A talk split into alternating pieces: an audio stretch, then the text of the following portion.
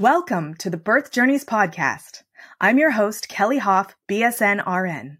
I am a wife, a mother of two, and a nurse specializing in the care of women and newborns. In this podcast, we will share powerful journeys of birth givers with the goals of lifting the veil on the birth experience, healing through sharing, and beginning an open conversation to strengthen trust and promote transparency between birthing people and healthcare providers.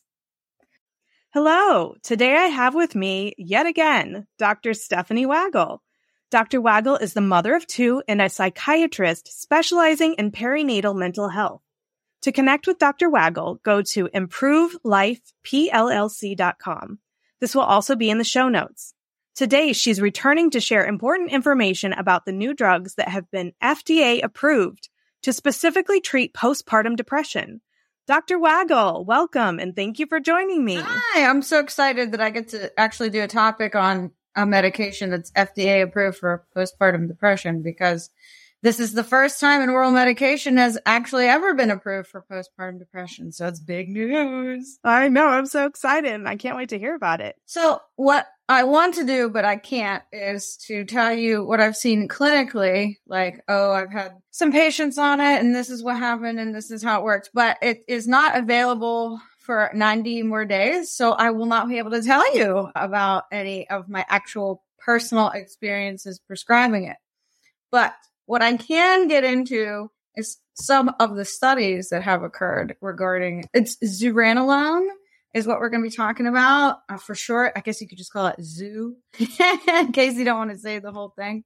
So I'm going to start off by saying that the typical treatments for postpartum depression would be your everyday run of the mill. Most people know SSRIs, sertraline, fluoxetine, those sorts of things.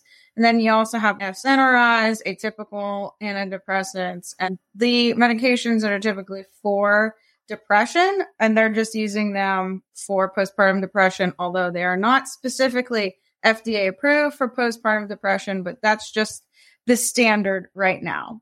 So the medications I'm going to talk about, and zuranolone it is one of them. They work differently than your typical antidepressant that you're familiar with. But before we get started with how it works, I just want to explain some well-known examples of steroids. There are sex hormones, like most people know about testosterone, progesterone, and estrogen. And this is just to get a warm up for people that aren't familiar with these kind of things. Progesterone is an endogenous, meaning like occurring in your body, steroid hormone produced by adrenal cortex, I will try not to get too technical, although I probably still will, but whoever doesn't want to hear it, I guess can just fast forward. So talking about progesterone, and I think anybody who's taking a birth control pill is at least familiar with progesterone. There is something called allopregnanolone, and this is also endogenous, meaning in the body, naturally occurring inhibitory neurosteroid. And it kind of works as an anti-anxiety sort of mechanism. So instead of thinking allopregnanolone, you can just think anti-anxiety. So this anti-anxiety hormone drops after childbirth. So if something that gets rid of your anxiety decreases, your anxiety probably is going to increase. The drop that occurs after childbirth leads to overactivity of the HPA axis, and that leads to anxiety and depression. Not in everybody, obviously, but that's just the thinking of what is going on here. So if we're following me so far, you have this hormone that decreases anxiety and then it decreases after you have a baby. So then anxiety increases. Now they made a medication called brexanolone, which is like this allopregnanolone that occurs in your body anyway to administer to women postpartum. But there is a problem with it. Well, there's a couple problems with it. One is that it's IV infusion the last 60 hours. Can't really do that at home. You have to go into the hospital. So I have a hard enough time convincing women to get their postpartum depression treated. It can be real hard to convince them, oh, just short hospital stay. Why not? Sign up. It'll be fun. And, and then the other thing is it's $30,000. So pretty pricey. I wouldn't say it's easily accessible, but the idea is there and it, it's a good one. So we're talked about that hormone that occurs that drops and how there's something similar, but you got to take an IV and you got to sell your car to get it. The brexanolone. So let's see. I'm going to explain how it works in a little bit. So th- the big breakthrough here is that the zuranolone is like that IV infusion, only it's in pill form, which is so much more readily accessible and hopefully cheaper than $30,000. So brexanolone is the IV, very expensive, but they have taken a similar mechanism of action, made zuranolone, and it's a pill. It'll be out hopefully in the next 90 days. Now, hopefully nobody falls asleep here. The way it works is it's a neurosteroid. So I talked a little bit ago about sex hormones, steroids, that sort of thing. So GABA is what's called an inhibitory neurotransmitter. A neurotransmitter is a chemical in your brain. And just very simplistically, think GABA, think calming effect. Okay. Zuranolone is what is called a positive allosteric modulator of GABA, which is a fancy way of saying that it just enhances the activity of GABA, which means enhancing a calming effect. So it works both intrasynaptically and extrasynaptically, and that's important in a second. And just for funsies, an allosteric modulator is a group of substances that bind to a receptor and changes the receptor's ability to respond to a stimuli. Just in case anybody's sitting around wondering what the allosteric modulator is. Okay. I promise I'm going to try to speak in English. So I think most people probably know what Xanax is if they ever listen to like music. So if you think about a benzodiazepine, I'm going to try not to say like brand names, but I mean, if I want to like relate to people, people know what Xanax is. So that also works on GABA, GABA A receptors specifically. So benzodiazepines only work intrasynaptically, but the zuranolone, the medication that I'm talking about today, we're just going to nickname it Zoo. So you know, it's easier to understand. The zoo, it works on both. So benzodiazepines are only working intrasynaptically, whereas the zoo is working intrasynaptically and extrasynaptically. So it's got this extra mechanism of action that's new and exciting. Okay. Now, zuranolone for postpartum depression. So so pathophysiology of postpartum depression, which is like, you know, the things that are going on here, multifactorial. So like I said before, with that decrease in that particular hormone that could be causing it and the extra HPA axis, just like stressing people out. So this kind of addresses that. Now, we, like I said, it should be available in 90 days. Since it acts similar to a benzodiazepine. Benzodiazepine is a controlled substance. Zuranolone is also going to be controlled. So you would need a prescriber that has a DEA license and that sort of thing. And it's going to require closer monitoring than your typical run of the mill antidepressant. So because it's not out yet, I don't have any data from any patients who've taken it, which is something I'd love to come back and talk about once I gather that. But you have to, we have to at least wait a couple months until it's out and then a couple months to see how my patients did.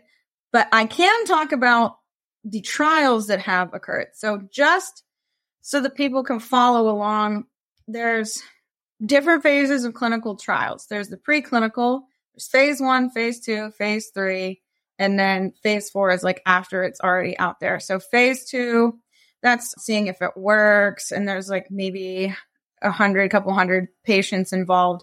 And then phase three is to see the safety and efficacy, and that involves more patients. So I'm going to be talking about phase two, phase three trials of this new and exciting medication. Okay, so zuranolone for postpartum depression. There was a study in June 30th, 2021. So this study was basically zuranolone versus placebo. Placebo is just sugar pills with nothing in them. So they had women that were postpartum less than six months, ages 18 to 45 years. 76 of them were taking the placebo sugar pill that doesn't do anything, and 77 of them were taking zuranolone. In this particular study, the dosage was 30 milligrams, and you have to take it each evening with food. I will tell you why you have to take it in the evening in a little bit.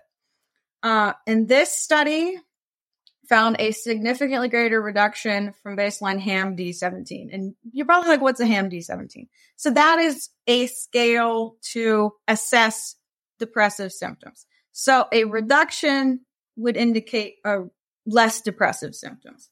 And they found this as soon as 15 days after. So uh, significantly, the people that were taking the actual medication, the zoo, versus the people that were just taking sugar pills in 15 days, the people that were taking the zoo were doing much, much better. And this is a big deal because most antidepressants, like I mentioned at the beginning, your typical SSRIs, the fluoxetine, sertraline, your normal antidepressants that you typically think about. Oh, I mean, they take six to eight weeks to start working with this. This actually, spoiler alert, there's another study that starts working about three days. It's really fast. And so this study that I'm talking about now at day 45, 54% of the um, women in the zuranolone group were seeing remission, whereas only 30% in the sugar pill group were seeing remission. So that's one study. There's another phase two study also found a significant change in the HAM-D, which is the depression scale. Also found that it starts working as early as three days. And another thing is that they only have to take it for two weeks. A lot of people, pretty much everybody's like, how long do I have to take this antidepressant? I mean, sometimes people take antidepressants their whole life. Sometimes it's years. This particular one, two weeks. It's so nice. It'll be easy to follow because after two weeks, you don't have to take it anymore. There was another, is this one's a phase three study. It's called the waterfall study. It also showed an early onset of efficacy at three days. It starts working man, antidepressant starts working in three days. That sounds nice. And then another phase three study called the Coral study that actually looked at people on the regular eh, run of the mill antidepressants that you think about versus people on those antidepressant plus zuranolone. And so those are the two groups. And the people on the zoo plus the antidepressant also had a rapid onset and the reduction in depressive symptoms maintained was maintained over time. So we have some studies that's like sugar pills versus the zoo. We have some studies that are antidepressants versus the zoo plus antidepressants. So they looked at a variety of things in these studies. And then finally, there was the shoreline study and that looked over a longer period of time to see how long does it last? It's great, starts lasting in three days, but does it last after that? And so this was a year long study. 80% of the patients responded to the treatment positively and 80% only required one or two treatments. Remember the treatments are about two weeks long. So the one 14 day or perhaps two separate 14 day treatments were enough to sustain the decrease in depression for at least a year. So this, some of the studies show, okay, it starts working quickly, but this study shows, hey, it even lasts a while. So this is all very good. So fast and lasting. This is nice. This is something new. 45 days. The effects of the oral medication, the zoo, are similar to the effects of the IV one that I was speaking about at the beginning. Hopefully it's cheaper than $30,000 when it comes out, but definitely it's not something you need to be in the hospital for. So everybody's like, what, what are the side effects?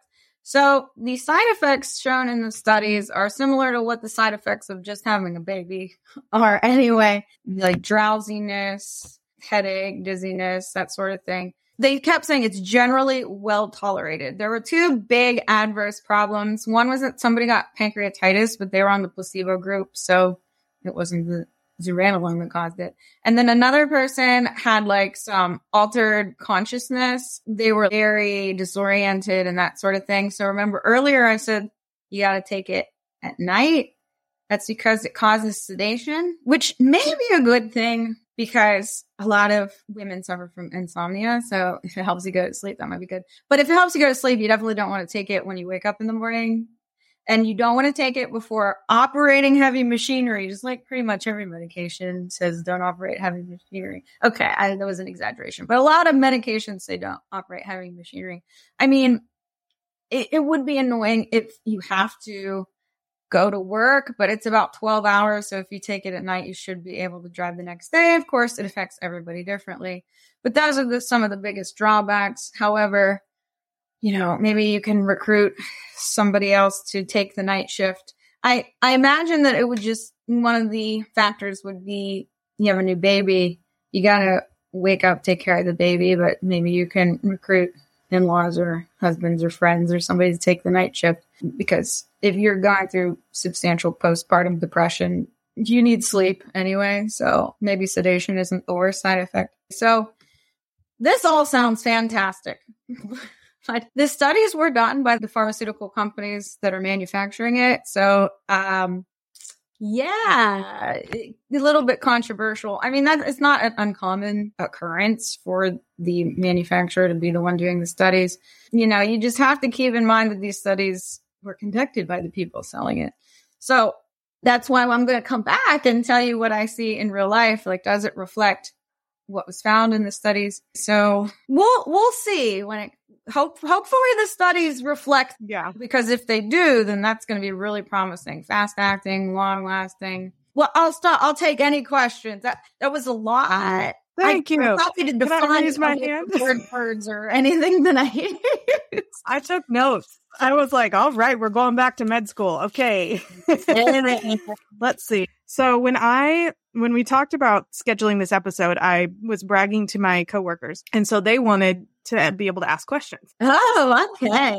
So Yeah. labor and delivery nurses would like to know, you already talked about how it works and what is it. They want to know if you can breastfeed on it. That is a fantastic question because I had the same one. and it is actually unknown because they had the women in the studies. They actually asked them to stop breastfeeding. I, they were like, well, this, we didn't commit to all this. We just want to find out if it works. Right. We're not ready. We just need to get it out there. We're not ready to do the studies to see if it affects or if it is transmitted in the breast milk. I mean, that, that would be good, but you have to remember what they're putting their time and effort into. And I think that I don't Mhm. want to speak on behalf of the researchers of the pharmaceutical companies, but I would surmise that they were just efficacy, safety for mom, and then the whole like, can you breastfeed? We'll figure that out later. Now, if I had to take an educated guess, the biggest issue that I have if I prescribe, I if I have to prescribe somebody a benzodiazepine while they're breastfeeding, I always say look for how your baby responds. If your baby's super sleepy, that might be an indicator that it's transmitting and having an effect on your baby. And you have to remember that this medication works similarly to the benzodiazepines. The biggest issue I have with benzodiazepines is I worry that it's going to knock mom out and she's going to be breastfeeding and fall asleep with the baby and, you know, drop the baby on the floor or whatever. You want mom to not be knocked out, right? So my worry wouldn't be so much transmission of the milk. I mean, probably make the baby really sleepy, but my worry would be mom would be super, super tired. And if she's breastfeeding while on this medication, she might just be like, ah, you know, uh, and then the baby will be like, excuse me, what's going on, mom? Why are you, and you know, and, and even if the baby's like crying, if you're knocked out, you're knocked out, right? So uh, that would, that would be my concern with breastfeeding on this medication. So anybody that is a co-sleeper probably would not want to co-sleep during Right. the treatment period. Right. Because you roll over. I'm over. not advocating for co-sleeping, well, I was going to say, but I am mean, and well, acknowledging you're acknowledging I'm acknowledging existence. the You have to because it existence. You have to because it does happen. Right. Yeah. If you co-sleep and you take this, you roll over. Yeah. Anyone that co-sleeps knows they're not supposed to co-sleep impaired. It is a parental choice, but I am acknowledging. So, Are you pregnant and planning a hospital birth? You don't need a birth plan. You need a birth vision. In my opinion, birth plans set you up for failure. Yep, I said it. Hear me out before you turn off this podcast. You may think that by downloading a generic birth plan, it means you're in control. The truth is, it's not that simple. No one can control exactly how their birth will go. There are way too many variables. What every pregnant person wants is to walk into the hospital pregnant and to walk out with a healthy newborn in their arms. The journey in between is the murky part. It's hard to know what issues might come up that need to be addressed. If you focus your energy on a birth vision rather than giving your power to a birth plan, you can empower yourself to make the best choices for you and your baby. That's why you need to get into my Empowered Hospital Birth program. As a labor nurse and mindset coach, I can help guide you through the process of maintaining the calm autonomy that will help you achieve the birth vision you desire.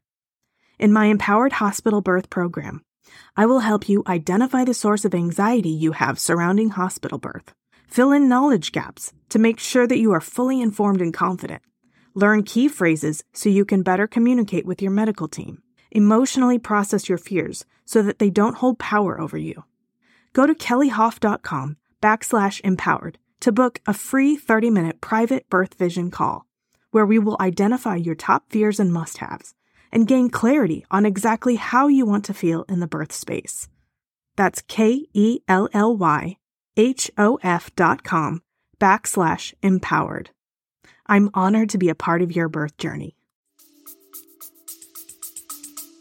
Similar to alcohol. Exactly. Alcohol also works on the Yeah. same receptors, so it would be like analogous to getting drunk and then falling asleep next to your baby. You just you don't want to do that. Exactly. Additionally, my wonder is I've always asked this, and this is probably a little rabbit trail that we might need to do another podcast for. Well, that's okay. I like we'll just do it. so my thought is they have those little milk strips that you can use to test for alcohol. they do. Why are we not doing that for everything? Because we can't test the baby. And I think the answer is money and time into But research. women are the consumers. yeah, we need to harness our power as women consumers. Kickstarter, like let's put the money into this. Yeah, let's do it. We should be able to test for everything. Yeah, I'm sure that there exists a way to detect it in breast milk. I'm sure that it exists. Does a company want to put in the research and development into? I don't know. Maybe if we showed them Probably that there not. would be a demand for such a thing, but in, until then, it's not as if it's like impossible or scientifically, you know, implausible. It could happen, but somebody has to want to do it, and that somebody has to be pretty rich. so we'll see. Hmm. And that was another point that my immediate, before doing any research, my immediate thought was, this is a great sign that they came out with this because that means somebody somewhere cares about pregnant women enough to put this in because, you know, it's 2023 and this is the first pill that's ever been approved for postpartum depression. Someone finally cares about us. it's great. It's so crazy. They maybe they figured out that the mom being well affects the oh baby. Oh my goodness. But even more than that, like, we please care about mom though. also that, but like I mean, if the only way we can get them to care about mom. by way of the baby, I guess it's better than nothing. Right, right. Well, someone cares, and I'm delighted about it. Someone cares. Well, I think you've kind of answered the other questions. The next two questions are can can it be used antepartum and why don't we put everybody on it? But I think maybe you could kind of spell it out for us like why we wouldn't be able to use it antepartum probably because of the hormone levels, right? Well, so that's a good question. The studies did use different time frames. That was less than six months postpartum. Again, it's probably they were like, "Uh, we just we have a very narrow objective. Does it work postpartum? We didn't ask if it's okay for breastfeeding. We didn't ask if it's okay for pregnant women. We're just focusing. And so that would be really good for future studies. So again, if I had to take an educated guess, But the hormone doesn't drop, right? The hormone drops after childbirth. that right? hormone is higher. It goes like this if we had a graph. yeah, so it goes up and then it drops. And I think that taking hormones while you're pregnant is generally Mm-hmm. a no no. However, at, at least because it has the extra mechanism of action that benzodiazepines don't have, but at least we know benzodiazepines aren't fantastic for taking while pregnant. But I mean, you can if that's all that works. So taking it while pregnant and taking it breastfeeding have not been studied. However, once it's out and about in the world, it's going to happen. And then that's, that would be the last phase of, in the clinical trials, the phase four, when it's already out. Yeah, the face for experimenting on regular people. yes. people. Post marketing research where it is you that's the subject. exactly. huh? right. But those are good questions and nobody knows. Yeah, and then the the question of why don't we put everybody on it? And Oh, I can answer that. So one is like not everybody has postpartum depression, which you know you wouldn't want to treat somebody for something they don't have. The other is that I am going to guess that it's it's only 14 days, but benzodiazepines are pretty addictive, and because it works similarly, I'm not saying it's addictive, but I'm saying that I can see people getting addicted to it. And it, you know, you don't want to just give like an 11 year old a pack of cigarettes you don't want to get started somebody on something that they might not have an easy time quitting. So I do like the idea, like, yeah, prophylactically, let's, and, and for people listening, that means to stop something before it starts prophylactically, like, yeah, let's just put everybody on it. But not everybody needs it. And some people may become dependent on it. And so let's have like a happy Goldilocks zone where like not everybody's on it, but not nobody's on. it. Let's have them in the middle where people that need it are on it. And I hope, really hope it's not thirty thousand dollars. yeah, I I hope so too. That would suck. It's like, yay, we have this great med. But- Nobody can afford it. So just kidding. We're just gonna dangle the carrot for a little bit, and then oh well, we did our duty. So uh, too bad you can't afford it. that happens with Yeah. Oh, I know. Like insulin and stuff. Like the new insulins and stuff. They're super expensive. Oh, I know. That's just the example that comes to my head. Right, Yeah. right. Yeah, you know, it, you know they can make these things cheaper. I don't. I don't want to go off on a tangent. I don't want to start sounding totally No. cynical because this is my happy talk. I'm excited about this medication. I don't Right. go on that we can stay in the happy zone. That's fine. Did you have anything else that you wanted to add? I really want to come back and talk about what I've actually seen, not just what I read in a study Yeah. that was done by the people that are selling it, but like Yeah. the idea makes a lot of sense from, you know, a scientific standpoint. Like it's solid, but we just have to trust that the study was done morally and ethically. And Yeah. we'll see. We'll see. Well, I'm really I- glad that you had the opportunity to nerd out on the HPA axis because you teased me with that in the first Hy- interview. Wait, we did. hypothalamic pituitary axis. So I was like, oh, you're not saying anything. And so this time I was prepared. I was like, I'm taking notes. Mm, We're going to talk about it this time. Wait, I just want to say I teach medical students, but then I also try to yeah. Patients. Uh-huh. And I always ask my husband, do normal people know like what idiopathic means? Because you get to this point and you just don't know what terms.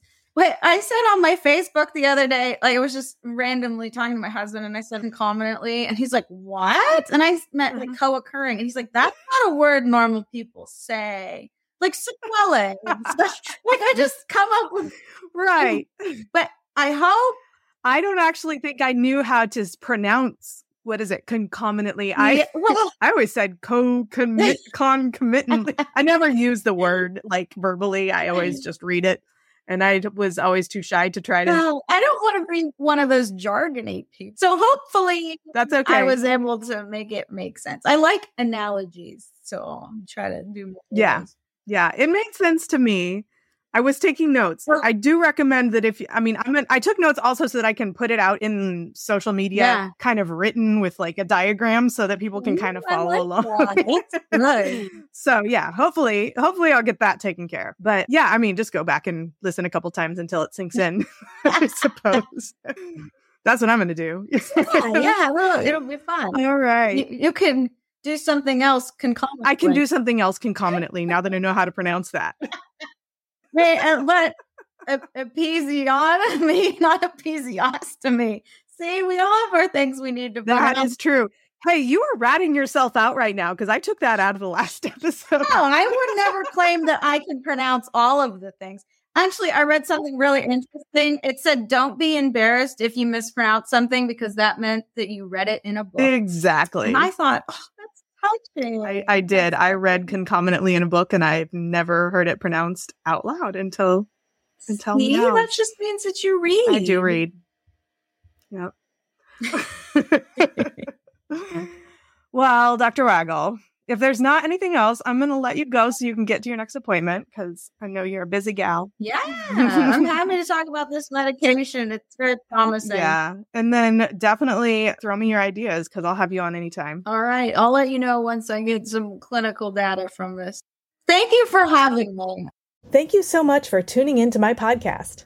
If you enjoyed what you heard, make sure you hit that subscribe button so you don't miss out on future episodes. Don't forget to share the podcast with a friend who can benefit from the valuable insights that we share here.